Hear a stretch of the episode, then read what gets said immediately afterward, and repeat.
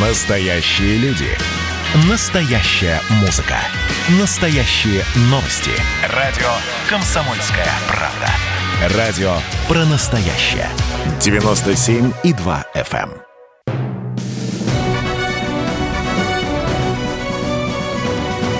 Клуб знаменитых путешественников. Совместный проект Русского географического общества и радио «Комсомольская правда». Здравствуйте, уважаемые радиослушатели. Микрофон постоянно ведущий клуба знаменитых путешественников Евгений Сазонов. Сегодня мы поговорим об одной из главных загадок 20 да и, в принципе, 21 века о тайне Бермудского треугольника. Почему мы вспомнили об этой тайне? Ну, во-первых, потому что она не дает о себе забыть, постоянно там что-то случается – а во-вторых, очень тихо прошел своеобразный юбилей. Ровно 75 лет назад, зимой 1945 года, произошло событие, которое, собственно, и положило начало а, тайне Бермудского треугольника. А в этих местах пропало так называемое звено 19. Пять абсолютно новых, исправных американских боевых самолетов, которые летели а, на тренировочные бомбометания. Они пропадают. А, пропадает летающая лодка, которая была направлена на их поиск и спасение. И, собственно, вот эта вот тема, вот эта вот трагедия, она и стала моментом, от которого мы отчитываем историю Бермудского треугольника. Но прежде чем мы начнем разгадывать тайну Бермудского треугольника, и в эфире появится наш сегодняшний гость, у которого есть свое видение на эти разгадки, наша традиционная рубрика «Новости РГО». Клуб знаменитых путешественников. Стартовал главный фотоконкурс года «Самая красивая страна». Если вы профессионал или друзья твердят, что пора заняться фотографией всерьез, снимайте Россию и видите прекрасное там, где другие проходят мимо, скорее регистрируйтесь на сайте проекта foto.rgo.ru и до 5 апреля загружайте свои работы. Определят победителей лучшие фотографы страны, а интернет-голосование решит, кто получит приз зрительских симпатий. Для юных фотографов до 16 лет отдельный конкурс. Все подробности на фото работа.рго.ру. На днях в Воронежском заповеднике был открыт памятник легендарному журналисту «Комсомольской правды», многолетнему ведущему «Окна в природу» Василию Михайловичу Пескову. Из-за коронавирусных ограничений количество гостей было небольшим, а само празднование перенесли на лето 2021 года, на время запуска народного фестиваля «Шаги по росе». Автором памятника стал друг Пескова, скульптор Александр Казенин. А большое пожертвование сделал депутат Госдумы от Воронежа, поклонник творчества журналиста и писателя Аркадий Пономарев. Открыл памятник губернатор Воронежской области Александр Гусев. Ученый совет Арктического федерального университета призвал звание почетного доктора наук председателю Рязанского областного отделения Русского географического общества герою России Михаилу Малахову, который неоднократно был гостем нашей программы.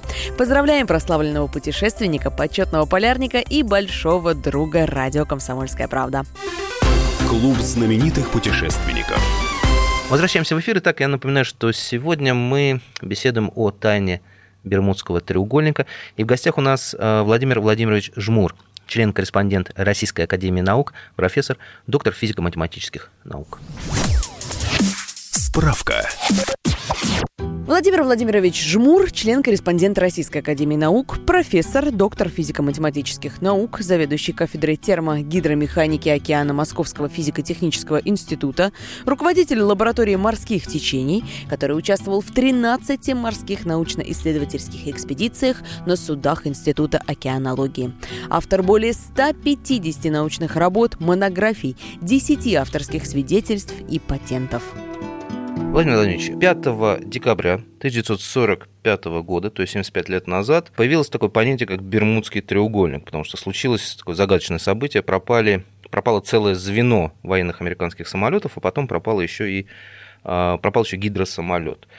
Вот. Насколько вот эта история, она правдива? Действительно ли она имела место быть? И действительно ли после этого заговорили о тайне Бермудского треугольника? Да, такая история была. Действительно, в конце 1945 года в районе Майами, вот там на побережье Атлантического океана, э, с целью тренировочного полета вылетело звено номер 19, э, состоящее из пяти самолетов, 14 пилотов, и э, они в конечном итоге все погибли. Что там реально было? Реально четырьмя самолетами управляли молодые летчики, курсанты и, в общем-то, неопытные. Один опытный командир, вот командир звена, он был опытным летчиком, но он недавно был переведен на эту территорию и не знал географии местности. Поэтому в каком-то смысле он тоже оказался неопытным.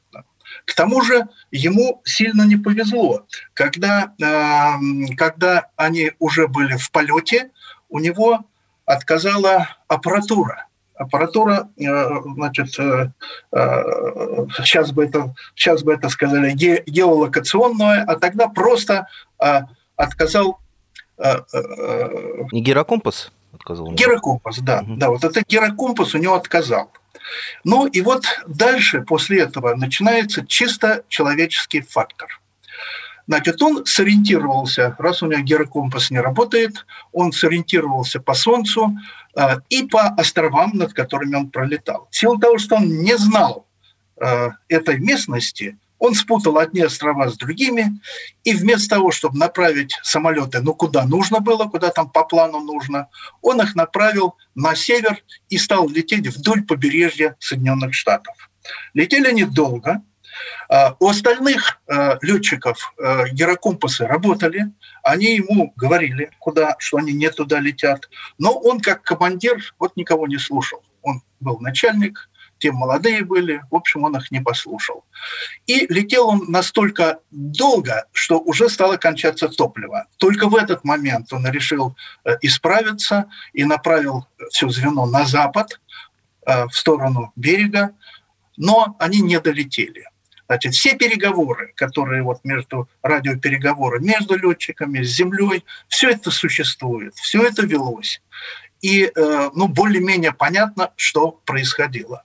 Единственная э, вот связь прервалась, она и вообще прервалась у них, э, прервалась прямо перед, перед тем, как они исчезли, то есть толком не было понятно, где они должны были приводниться, по правилам самолеты должны были лечь на воду, ну и дальше ждать помощи. Но вот э, по какой-то причине э, они пропали, может быть, прямо в воду упали, может, приводнились, и потом что-то с ними произошло. Но все звено погибло. Ну, тогда не было известно, что погибло. За ними выслали на поиск еще самолеты и много чего еще. И вот один из этих самолетов, гидросамолет, тоже погиб тоже куда-то исчез а, и, и, и тоже неизвестно где. Так что вот эта вот история, она послужила началом, но началом э, не названия Бермудский треугольник. Бермудский треугольник тогда не назывался. Вот просто была некая трагедия. Ну, то есть а это вот, был абсолютно человеческий фактор, который не да, на мой взгляд, да. с инопланетянами. Абсолютно человеческий фактор, в который, который бы не случился, если бы командир, ну, э, как-то, как-то, э, ну, например, просто прислушивался э, к своим подчиненным, у которых у всех же были гирокомпасы, они могли все сказать, где Запад, где Восток. А как же вот эти вот якобы фразы, которые записаны во время переговоров, что кажется, мы вроде опускаемся в белые воды, и еще такая да, фраза, которую якобы поймал радиолюбитель, а, я просто ее тоже приведу. А, «Не следуйте за мной, они выглядят как выходцы из космоса». Это легенды древних Вы знаете, Греции, я думаю, мира. что это легенды. Дело в том, что вот следствие, которое проводилось, это же э, любая трагедия подобного сорта, будь то э, в авиации или, или, или, или с кораблями, э, она проходит очень жесткую такую проверку. Все смотрится, все проверяется, и все, что не нужно, отметается. Или там недостоверные сведения. Вот этого, ну, насколько я знаю, вот этих, вот, вот этих сведений в официальных всяких э, э, сводках не было. Это потом начало обрастать всякими рассказами. Вот э, я отношу это к рассказам. Uh-huh. Потому что Бермудский треугольник, причем к рассказам, которые возникли Э, после, сильно после вот этого крушения. Ну Значит, да, как недаром говорят, что чем э, дольше, больше проходит времени от события, тем больше появляется очевидцев и воспоминаний, да, и подробностей. Совершенно верно. Так вот, э, вот слово Бермудский, э, даже, даже Бермудский треугольник еще не возник, но вот первая такая э, неприятная ассоциация возникла в 50, 1951 году, через 6, через 6 лет после вот этого события, некто Эдвард Джонс, он был корреспондент Associated Press, он назвал это место морем дьявола. Значит, вот теперь вот начинается уже, видите, обрастать неприятными ассоциациями. А почему он ее назвал так? Что случилось вот еще? Опять, по, по этой же самой причине. Вот, Про, что там пропажа пропадает... звена 19, да? Да, пропа, да, пропажа звена 19. Но там, понимаете, это море, там еще что-то происходит обязательно. И там еще какие-то вещи он упомянул, но самое страшное, это, конечно, это пропажа звена. Через еще много лет, в 1964 году, писатель Винсент Гадис опубликовал статью «Смертельный Бермудский треугольник» вот об, о, о, об исчезновении вот этого звена. Вот это первый раз было назван как э, Бермудский треугольник, смертельный, и, конечно, там упоминалась э, работа вот Джонса. Значит, что там? Там описывалась вот эта ситуация, но э, этот писатель, он все-таки все пытался, ну, как-то как описывать с позиции э, попытки найти, в чем же причина. Но он ее, естественно, не нашел, потому что сведений не было, и, до сих пор-то толком нет.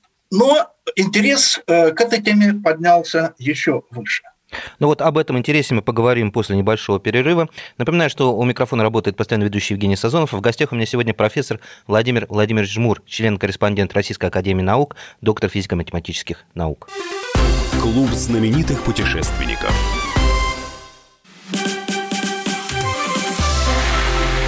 Это было начало. Это действительно история, которая будоражит. Вся страна обалдела. И Россия родина слонов, она от океана до океана, да. И мы, мы всегда правы, мы никогда не сдаемся. И самое главное, что же будет дальше? Комсомольская правда. Это радио.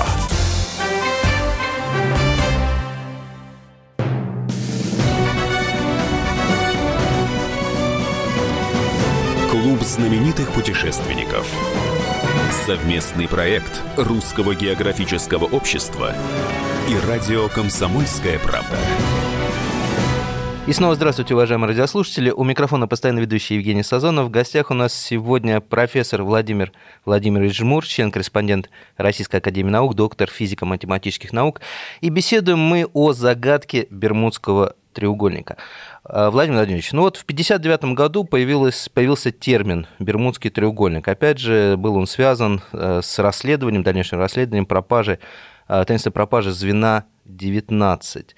А, ну, понятно, что если копнуть глубже вот эту вот историю, э, то здесь на первый план выходит человеческий фактор. И, в принципе, американцы сразу его, американские военные сразу и признали, что это человеческий фактор. Но вот если э, смотреть в историю Бермудского треугольника, вот, э, какое событие можно считать вот, действительно загадочным и нераскрытым? С чем это было связано? Что произошло?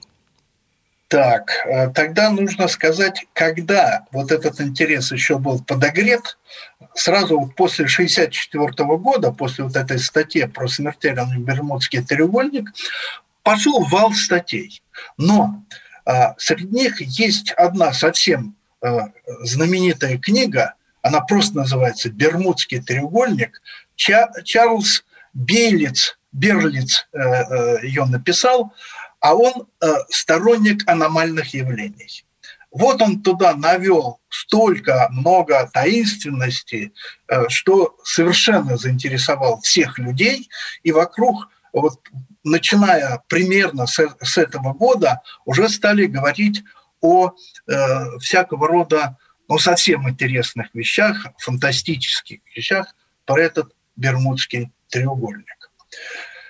Так, теперь что реально было из других вещей? Значит, реально было там все-таки, как в любом другом месте земного шара на море, периодически происходят какие-то э, какие-то события, там тонет какой-то корабль э, или исчезают люди э, с корабля. И вот там же в треугольнике возникали случаи, когда просто полностью корабль исчезал, без всяких, э, без всяких, эм, ну там каких-то сигналов СОС. Но это американские корабли были, их, и таких случаев было несколько, но были прям совсем крупные корабли, когда более сотни человек а, куда-то исчезали вместе с кораблем, и все. Вот такие случаи были. Потом были случаи интересные, когда а, то, что называется у нас сейчас корабль-призрак, то есть когда сам корабль э, дрейфует по воде, но команды на нем нет. Команда куда-то делась. Этот, этот случай тоже, это официально известные случаи, когда вот исчезала полностью команда, а сам корабль целый. При этом э, такое впечатление, что они исчезли внезапно, потому что ну, там сервировка столов накрыта, подготовлен обед, и вдруг вот, э, понимаете, люди все исчезли. Да, я помню из истории там даже вот э, э, незаконченная фраза в портовом журнале, так вот как будто. Да, да, да, да, да, правильно, правильно. Вот эти вот вещи тоже были. Они, э, конечно, таинственность туда тоже э, превозносили э, в эти разговоры и, и в исследования и так далее. Вот подобные вещи были. И они продолжаются и до сих пор. Вот Э, если я не ошибаюсь, я, я так периодически слежу за э, ситуацией в Бермудском треугольнике, чтобы быть в курсе дела. Там э, исчезали самолеты. Это уже прям недавно, там несколько лет назад, ну там лет 5-10, вот так вот. Исчезали, с яхт исчезали люди. Но уже не, не в таких ужасных, ужасающих количествах, как 100 человек, а ну, несколько человек там исчезло. Вот подобные вещи периодически происходят. Но чтобы э, самому не, не, э, не нагнетать там всякие аномальные а, аномальные свойства на... Ну, поздно, Владимир Владимирович, вы уже так на... Я сижу, просто у меня мороз по коже. Хорошо, хорошо. я тогда, тогда скажу так, что все-таки статистика по миру всяких явлений, она существует. Вот если учесть э, так, плотность кораблей в этом месте, самолетов в этом месте и э, те случаи, которые в этом месте происходят, и сравнить его с другими местами, то это место совсем не хуже остальных. То есть подобные такой... случаи случаются да. в подобных квадратах и в океанах, в морях других? Местах, да, в подобных местах они существуют. Но не в подобных, просто они существуют повсеместно. Uh-huh. А если уж говорить, где всего больше всего происходит крушений, так это э, происходит э, в Ла-Манше, где э, колоссальное количество кораблей, но про Ла-Манш не говорят, что это там треугольник ла-маншский, а э, там просто все видно. Если корабль гибнет, то его видят. Даже если не смогли спасти, то видно, что он утонул. Ну, Владимир а, Владимирович, ну вот здесь позвольте с вами немножко поспорить. А, Все-таки, ну да, Ла-Манш это такое скоростное шоссе, даже я бы сказал МКАД, где да, не всегда капитаны и люди, стоящие у штурвалов, ведут себя как джентльмены, да, иногда как хулиганы просто, ну, опять же, как на МКАДе. Но, э, насколько я помню и насколько я готовился вот к этой теме, я не помню, чтобы а, в Ла-Манше были случаи, чтобы пропадал экипаж даже с яхты небольшой, и чтобы пропадали вот самолеты. Абсолютно, абсолютно верно. Там просто все просматривается. Там нет ничего таинственного. Если, если там что-то случилось, то э, он просто попадает, этот случай, в статистику, но про него не говорят, потому что это ну, обычное явление, потому что видно было. Ровно как мы не про все случаи на э, МКАДе знаем, э, только про кошмарные случаи, там, которые могут происходить на МКАДе, ну, но да, рядовые да. случаи там не оповещаются. Вот то же самое в Ла-Манше. Они только в специальной литературе, в специальной информационной литературе упоминаются. Так вот, э, я могу сказать, что э, с точки зрения вот статистики, Бермудский треугольник такая же площадка, как и многие другие площадки в Мировом океане. Мало того, в Тихом океане есть тоже аналогичное место, которому приписывают вот, схожие свойства, просто оно менее известно. Туда э, взгляд писателей не сильно, не сильно туда от, отклонялся в ту сторону. А это где? Что... что это за место? Никогда я не слышал. Я вам не могу сказать, я просто вскользь это увидел, э, сам факт, э, что, что есть еще одно место в Тихом океане. Все. Угу. Я точнее не могу сказать. Но вот там тоже э, некие таинственные исчезновения описаны. Теперь, э, если уж э, интерес привлекать к этой тематике, то я вот могу сказать, что после вот этого Чарльза Берлица э, очень много было попыток объяснения экзотических. Там похищение судов пришельцами из космоса или жителями подводной Атлантиды. То есть Атлантиду туда тоже поместили на дно, и там якобы есть подводный город. Э, перемещение через порталы в пространстве и времени. Вот всякие паранормальные явления, которые только возможно, туда тоже уже приписаны, и это уже путешествует по СМИ и э, вызывает большой интерес у читателей. Ну, что, собственно, СМИ должны делать? Они Владимир Владимирович, должны... пока мы не ушли на новый перерыв, у меня тогда вопрос, который мне не дает да. покоя. Вот эти истории, которые периодически э, всплывают в литературе, в СМИ, что якобы э, исчезали корабли, в Бермудском треугольнике, а потом неожиданно там, через 20-30 лет снова появлялись в тех местах, без экипажа, правда, но тем не менее это было такое ощущение, что они ну, не были похожи на корабли, которые мотало по морю 20-30 лет. Они были как, ну, как новенькие. Э, вы э, знаете, я, я э, эти, это фильмы прям целые снимаются про эти вот, вот корабли, но, к сожалению, я ни, ничего официального по этому поводу не видел и не слышал. Вполне возможно, что вот корабль он же может продержаться 20-30 лет на плаву, лишь бы он был в океане, а не, не набрел на какой-нибудь остров, на отмель, где мог потонуть. А, а так он может проболтаться в море э, десятки лет. Угу. Просто жизнь корабля, скажем, в 50 лет это обычное явление. Он может сам по себе плавать 50 лет. Хорошо.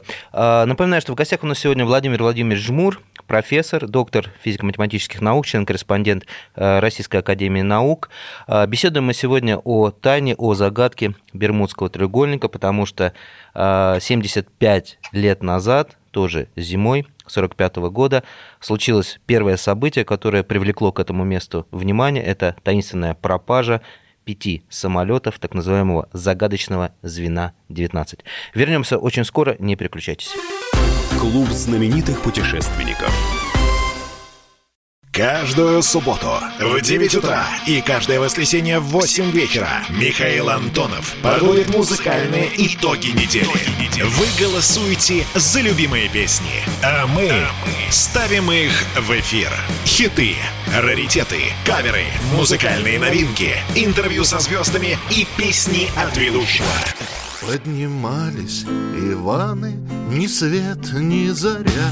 Настоящий хит-парад на радио «Комсомольская правда». По субботам в 9 утра и в воскресенье в 8 вечера. Включайтесь.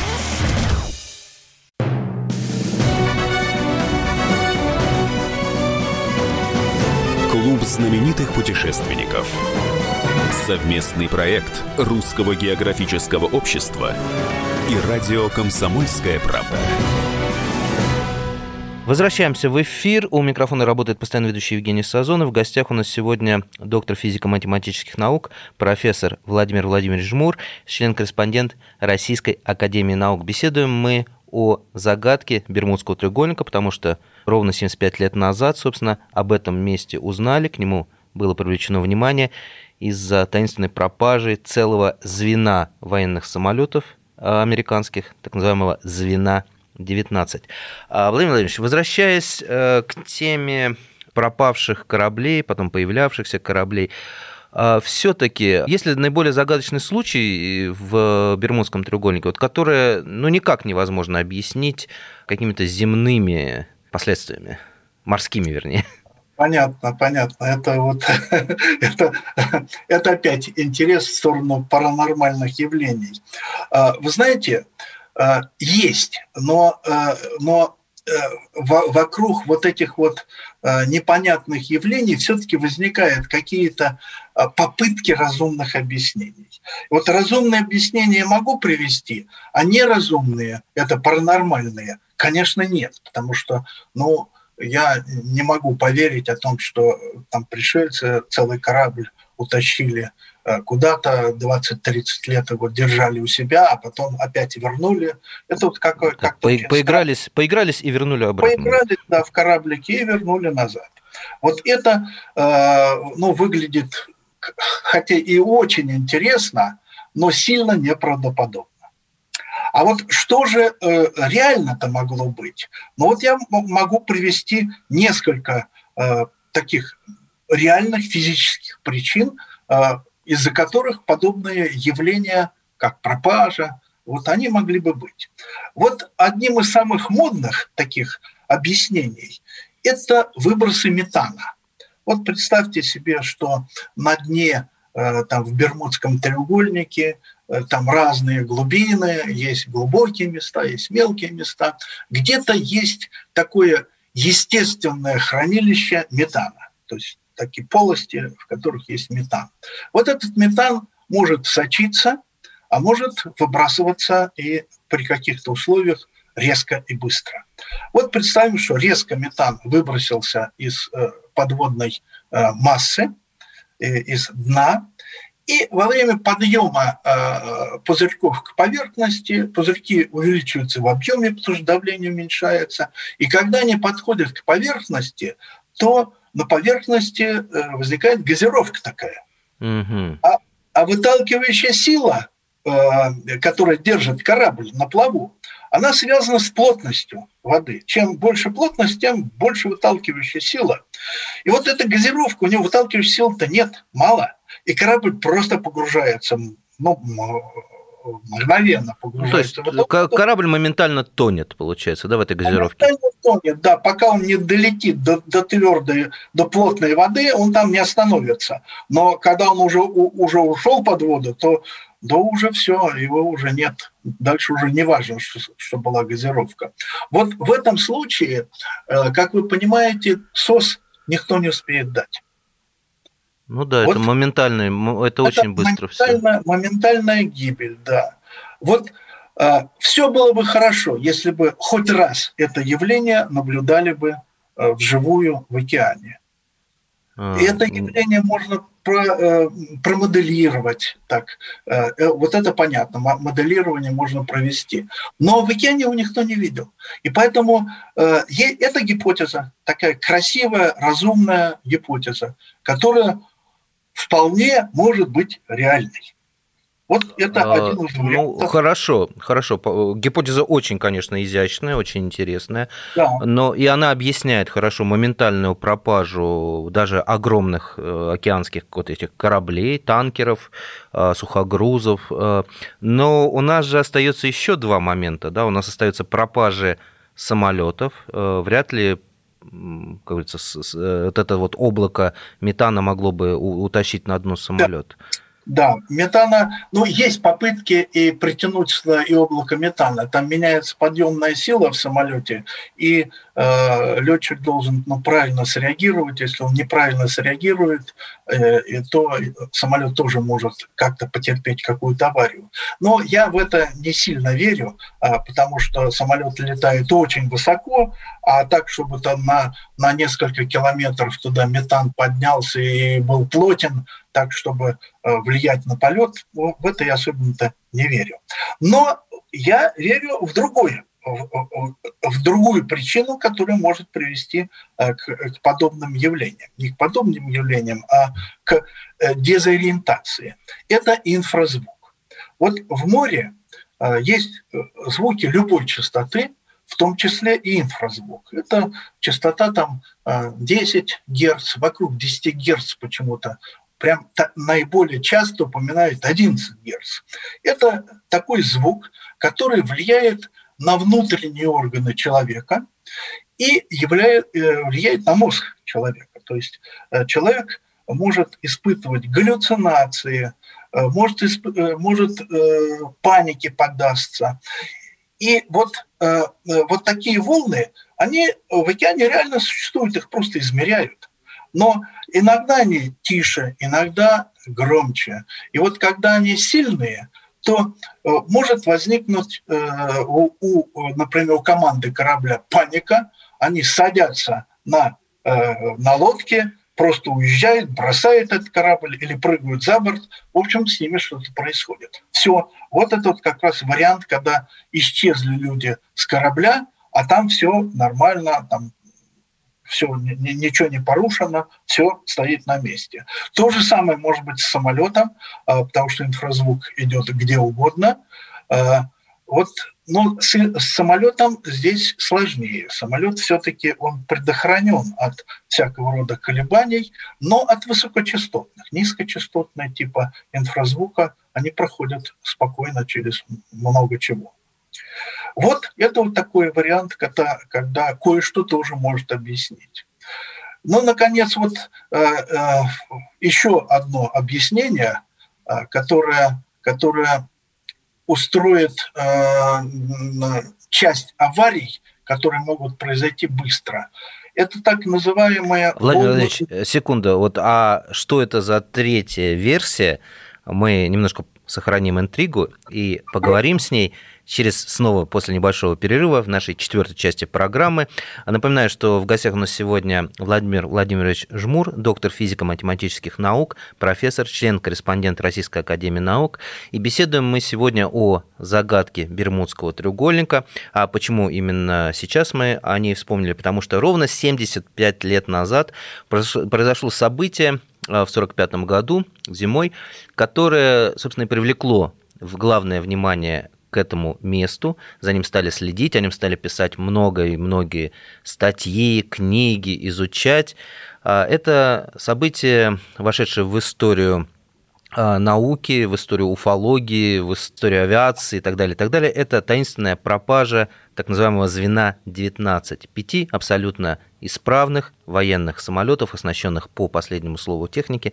Вот. Э, что же с ними произошло, мы беседовали в первой части, а сейчас мы в четвертой части поговорим о том, что могло стать причиной исчезновения других кораблей и самолетов. Не переключайтесь. Дорогая передача, субботу чуть не плача, Вся канадчикова дача к телевизору рвалась. Вместо чтоб поесть, помыться, там это уколоться и забыться. Вся безумная больница у экранов собралась. Говорила моя руки, Красновай и Баламут. Про бессилие науки перед тайною Бермуд. Все мозги разбил на части, все извилины заплел. И канадчиковы власти колют нам второй укол.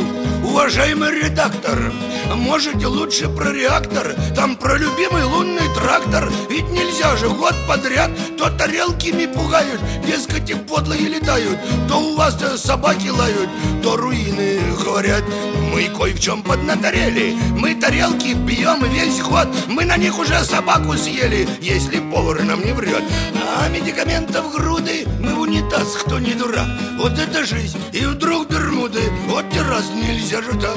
Мы не сделали скандала. Нам вождя не доставало. Настоящих буйных мало, вот и нету вожаков Но на происки и бредни Сети есть у нас и бредни И не испортят нам обедни. Злые происки врагов Это их худые черти. Мутють воду во пруду Это все придумал Черчилль в восемнадцатом году. Мы про взрывы, про пожары Сочинили ноту ТАСС Но примчались санитары И зафиксировали нас. Тех, кто был особо боек Прикрутили к спинкам коек. Бился в пене параноик Как ведьмак на шабаше Развяжите полотенцы И на веры изуверцы. Нам пермутрно на сердце И пермутно на душе. Сорок душ посменно воют Раскалились до бела. Во как сильно беспокоят Треугольные дела Все почти с ума свихнулись Даже кто безумен был. И тогда главврач Маргулис Телевизор запретил. Вон он, змей, в окне маячить За спиною штепсель прячет. Подал знак кому-то Значит, фельдшер вырвет провода. И что ж нам осталось? Уколоться и упасть на дно колодца. И там пропасть на дне колодца Как в Бермудах навсегда. Ну а завтра спросят дети Навещая нас с утра. Папы Что сказали эти кандидаты в доктора. Мы откроем нашим чатам Правду им не все равно. Мы скажем удивительно я рядом Но оно запрещено Клуб знаменитых путешественников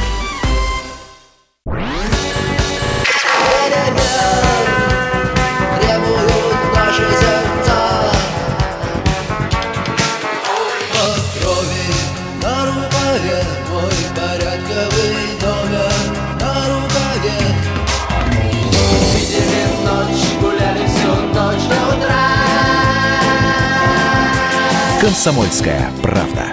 Радио поколения кино.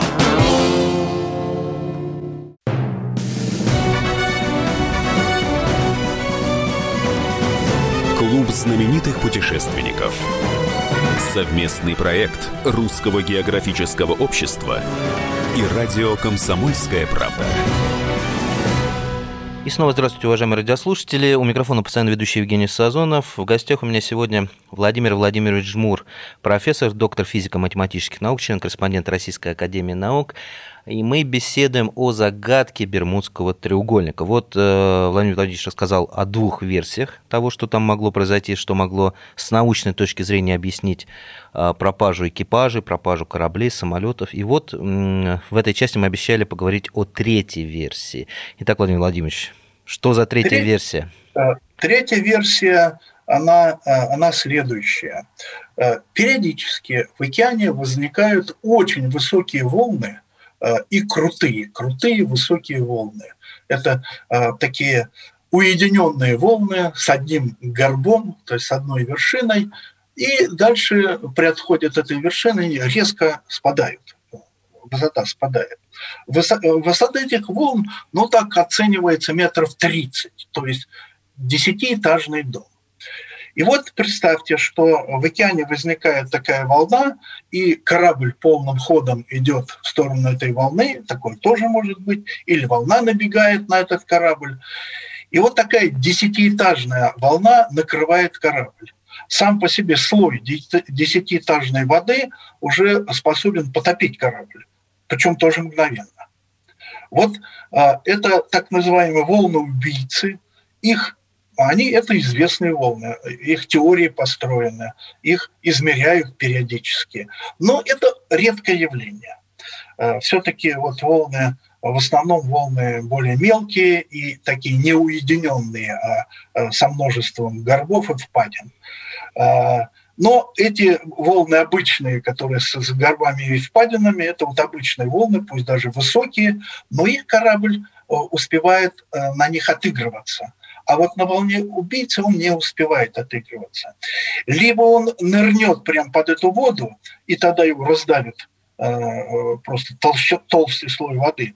Второй вариант, что все-таки он начнет подниматься, поднимется на вершину, а дальше он окажется на, когда он окажется на вершине, и корабль достаточно большой, то он просто может разломиться, потому что, скажем, в центр его попала вот эта волна, и она его держит в центре, а края корабля просто висят в воздухе. Он может отломиться. И вот в случае разлома кораблей, они фиксировались. Это вот известные факты. Никакого СОС э, в этот момент подать тоже не успеешь. Вот еще один из вариантов – Э, гибели кораблей, но этот вариант не касается, конечно, самолетов. Вот э, э, к теории волн убийцы было приковано внимание, ну, скажем, лет, лет 10, как их активно так изучают, э, и теоретически, и пытаются практически смотреть, и на море их пытаются изучать. Их э, видят, значит, они э, они существуют, вот такие волны-убийцы. Это тоже может быть вариантом гибели кораблей. То есть вот, вот эти вот три версии, которые могут с научной да, точки зрения да, объяснить то, что происходит да, в Бермудском треугольнике. Конечно, в силу того, что э, никакой СОС, э, вот во всех этих случаях СОС люди не успевают дать, то это все гипотезы. Значит, точно мы ничего не можем сказать. Вот гипотезы. Но они разумные. Они могут объяснить, что изредка подобные вещи, там потери кораблей э, возможны. Но ведь, э, понимаете, и в Бермудском треугольнике не каждый год теряются корабли. это все-таки довольно редкое явление. Ну, и тогда, скажем, волны убийцы там раз в несколько лет могут появиться э, в районе э, э, в районе этих значит, треугольника. А там э, и, и так неспокойная э, жизнь, там они, э, там э, все-таки, все-таки э, это, это место, э, оно такое активное. Это Саргасово море, э, в котором такие большие течения крупные с южной части идут. Но я вот как-то с самого начала я не сказал, где этот треугольник-то расположен. Значит, треугольник это по трем точкам. Майами, Бермудские острова и город Пуэрто-Рико. Значит, вот это вот это внутри Саргасово моря. Э, размер этого треугольника, ну, почти равносторонний. Э, вот, э, между Майами и Пуэрто-Рико 1650 километров. Это авиационная длина перелета. Очень близкая длина между Бермудами и Майами и чуть меньше между Бермудскими островами и Пуэрто-Рико. Ну, в общем, почти такой вот одинаковый. Так вот, в южной части это мелководье, всякие рифы – и в южной части сильное течение. А в западной части, вокруг Майами, там Гольфстрим идет. Тоже непростое место, где, э, где вот э, тоже свои интересные явления. Э, теперь в этом же месте может периодически быть плохая погода, потому что это место зарождения тайфунов. Так что там тоже даже вот обыкновенные вещи могут там ну, привести к каким-то каким-то трагедиям.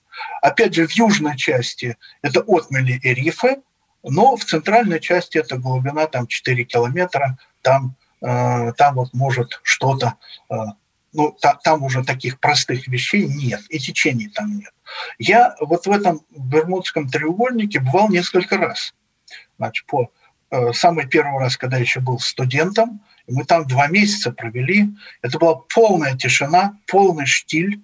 Э, и э, только э, саргасы, это водоросли, водоросли саргасы, они плавали по поверхности, такие длинные-длинные, метров 100-200 длина этих водорослей. Но была полная тишина. Это, я там был пять раз, и пять раз была тишина, понимаете. Вот. Ну, может быть, мне так повезло, что в течение там, поря- по- порядка месяца каждый раз там не было никаких ни, никаких интересных явлений с точки зрения вот этих проблем, которые мы обсуждаем. То есть там все было нормально. Владимир Владимирович, а вот э, вроде как, опять же, в книгах э, упоминалось, что э, в районе Бермудского треугольника еще в стародавние времена, не в современные, моряки наблюдали таинственное свечение из-под воды, э, огненные подводные колеса.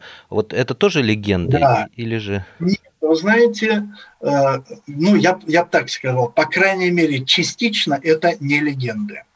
Вот когда э, еще открывали только Америку, и первые туда наши корабли, э, тогда португальцы славились своими путешествиями, пошли, то прям самые первые первооткрыватели в журналах записали, что неожиданное свечение в воздухе Э, проявилось.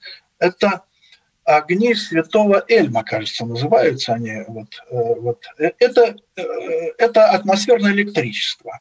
Значит, на острых таких углах угу. там скапливаются заряды, и эти заряды начинают стекать во влажную атмосферу, и возникает такое свечение. Но это, конечно, удивляет моряков, их пугает, потому что ну, это явление довольно редкое. Но, тем не менее, его наблюдали. И вот вокруг огней, э, вот это первые сообщения, э, которые тоже как-то как могли привлечь, это были очень давнишние. Это там 16 век и 17 век, вот, вот, вот, вот оттуда же идет. И это вещи действительно записаны в журналах. Но инопланетяне к ним не имеют отношения. А, вы знаете, мне было бы очень интересно, если бы а, они появились бы, и мы бы с ними как-то познакомились. Но вот э, нет, не, не верю я в инопланетян, потому что они бы проявлялись не, ну, не, не в каких-то страшных вещах. Зачем у нас убивать. Владимир Владимирович, и последний вопрос. Правда ли говорят, что мы знаем об океане, об океанских глубинах, мы изучали их гораздо меньше, чем изучаем космос? Что в океане гораздо больше загадок, которые нам еще предстоит открыть? Это чистая правда. Значит, вот сейчас, когда э, в океан... Э, мы знаем хорошо поверхностный слой океана, ну, это, скажем, до глубины там, метров 100-200, там очень хорошо все известно, потому что э, на этих глубинах ловится рыба. И интерес человечества к этому совершенно понятен. Ниже, э, если только теоретический интерес э, человека проявится, то он начинает нырять ниже. Ну а совсем в глубину уходят это единичные у нас единичные корабли. Э, вот в России только недавно был проведен такой пробный запуск робота подводного в Марианскую впадину. Так вот, каждый раз, когда происходит глубоководное погружение, обнаруживается э, э, какие-то новые, новая живность обнаруживается. И это происходит каждый раз, и все время, все время что-нибудь новенькое находят.